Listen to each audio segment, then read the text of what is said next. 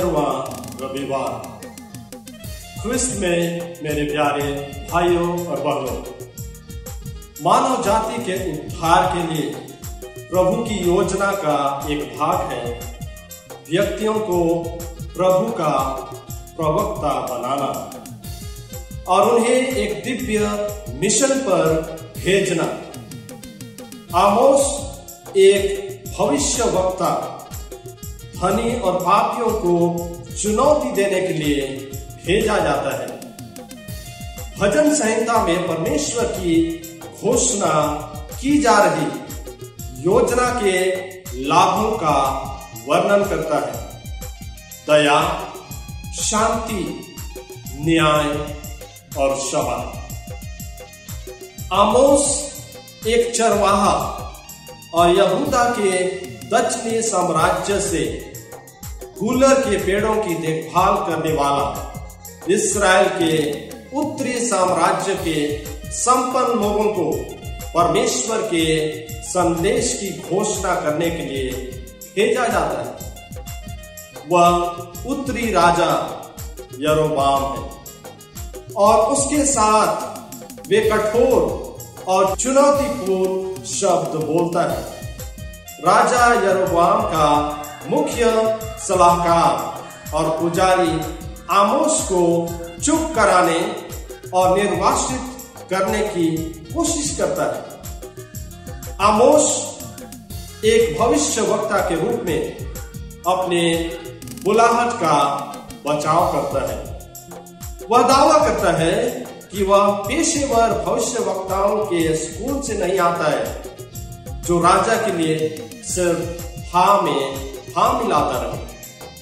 उसने भविष्यवक्ता बनना स्वीकार नहीं किया, लेकिन यह परमेश्वर की योजना थी जिसने उसे अपना घर छोड़ने और दूसरे राज्य में परमेश्वर के संदेश की घोषणा करने के लिए बुलाया था।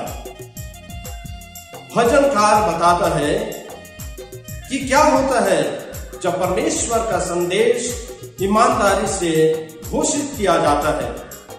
परमेश्वर की महिमा की जाती है और परमेश्वर के चुने हुए लोगों को सत्य, दया, शांति और न्याय सहित उद्धार का आशीर्वाद प्राप्त होता है। परमेश्वर उन पर ईश्वरीय कृपा प्रदान करते हैं जिन्हें बुलाया जाता है और जो ईश्वरीय बुलाहट का जवाब देते हैं उसका उत्तर देते हैं। संत पौल एफेसियों को अपने पत्र की शुरुआत एक यहूदी प्रार्थना के विस्तार के साथ करते हैं जिसे बाराका कहा जाता है और जिसमें प्रार्थना प्रभु के आशीर्वाद की घोषणा करता है और बताता है कि प्रभु ने चुने हुए लोगों के लिए क्या किया है। संत पौलुस कहते हैं यह यीशु में और उसके माध्यम से है कि एफेसियों को छुड़ाया गया और पवित्र किया गया और उन्हें परमेश्वर की दत्तक संतान बनाया गया। सुसमाचार 12 शिष्यों की पहली मिशनरी यात्रा को प्रस्तुत करता है।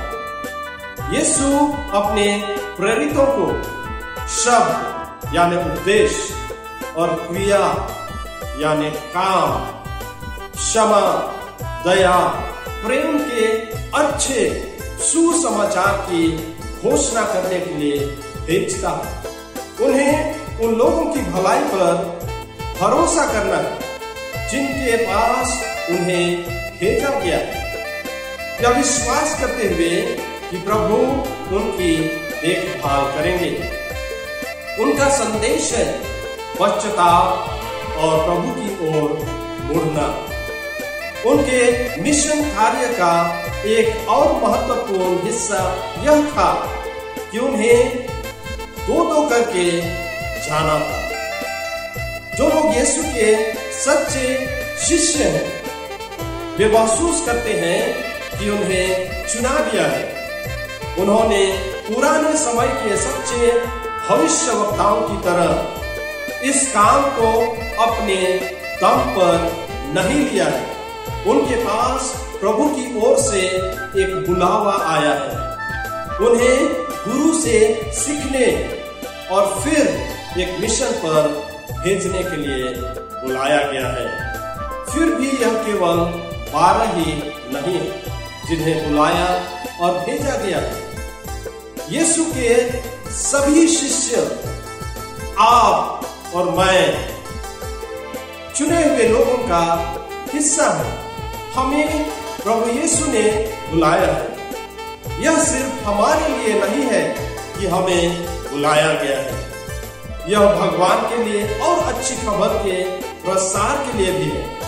हम यीशु क्रिस्त के महिमामय प्रताप की घोषणा करते हैं। हम सब के सब मिशनरी हैं। सबों को अलग अलग कार्य करने के लिए बुलाया गया है। यह सोचना रोमांचक और अलग अनुभूति प्रदान करता है कि प्रभु ने मुझे चुना है, प्रभु ने मुझे बुलाया है, प्रभु ने मुझे बुलाहट दी है। परमेश्वर की इच्छा है कि मैं उद्धार की योजना का एक हिस्सा बनूं, न केवल बचाने के लिए बल्कि दूसरों की उद्धार की घोषणा करने के लिए। मुझे प्रभु यीशु क्रिस्त के दिव्य हाथ से अभिषेक किया गया है। मैं प्रभु की मुक्तिदायी इच्छा का अभिन्न अंग हूँ। वे कुछ ऐसे लोग हैं जिन्हें शायद मेरे और मिशनरी गतिविधियों के अलावा कभी भी प्रभु का प्रेम का पता न चले। एक मिशनरी होने का मेरा आह्वान सिर्फ आज केवल नहीं, सिर्फ 1 साल के लिए केवल नहीं, सिर्फ 2 साल के लिए केवल नहीं, लेकिन जीवन भर के लिए है। और जीवन भर हम यीशु क्रिस्त के अनुयायी रहेंगे, उनके शिष्य रहेंगे। मुझे अपने पूरे जीवन में हर दिन हर समय मिशनरी गतिविधियों के लिए बुलाया गया है। इसके बारे में सोचकर न केवल मुझे उत्साहित एक विशेष अनुभूति होती है, यह मुझे एक मिशनरी के रूप में सबसे अच्छा काम करने के लिए बुलाया गया है। और मुझे यह महसूस होता है कि मैं रोज दिन प्रभु के बारे में दूसरों को बताऊं और दूसरों के द्वारा मैं प्रभु के बारे में सीखूं, शिक्षा ग्रहण करूं और इस प्रकार अपने जीवन को और भी विश्वसनीय बनाओ। हमें उसके और उसके अब्बा पिता के साथ एक व्यक्तिगत संबंध जोड़ने की आवश्यकता है तथा हम उसे दूसरों के साथ साझा कर सकते हैं। हमें उन लोगों की सेवा के लिए खुद को समर्पित करने के लिए भी तैयार रहने की आवश्यकता है जिन्हें प्रभु ने हमें सौंपा है। हमें इस बात से अवगत होने की आवश्यकता है कि पवित्र आत्मा हमारा मार्गदर्शक है और हमें बोलने के लिए वही शब्द प्रदान करते हैं। यदि हम अपने जीवन में आत्मा की उपस्थिति के लिए अपने हृदय को खोलते हैं और इन सब का उद्देश्य प्रभु की आशीष को पाना है। प्रभु हमारे बुलाहट का स्रोत है। प्रभु यीशु हमारे गुरु और शिक्षक है और पवित्र आत्मा हमारा मार्गदर्शक है और परमेश्वर हमारे अच्छे मिशनरी होने के कारण है ताकि हम परमेश्वर के शासन काल में दूसरों को अपना रास्ता और भाग्य खोजने में मदद कर सके।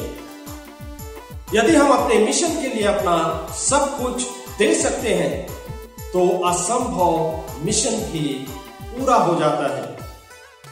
प्रभु यीशु के कारण जो हम में और हमारे साथ है। और फिर आज दूसरे पाठ में पॉल के शब्दों को प्रतिध्वनित करने में सक्षम होंगे। धन्य हो हमारे प्रभु यीशु मसीह के परमेश्वर और अब्बा पिता, जिन्होंने हमें स्वर्ग में हर आध्यात्मिक आशीर्वाद के साथ मसीह में आशीर्वाद दिया है, जैसा कि भगवान ने हमें चुना है। वह जगत की उत्पत्ति से पहले ईश्वर के साथ और ईश्वर में पवित्र और निष्कलंक रहे। वही प्रभु यीशु आज हम सबों को पवित्रता का जीवन जीने के लिए बुलाते हैं। आज वही प्रभु यीशु क्रिस्ट हमें अपने शिक्षा पर चलने के लिए बुलाते हैं, जिससे कि हम उसकी शिक्षा पर चलकर हम अनंत जीवन को प्राप्त कर सकें। आमीन।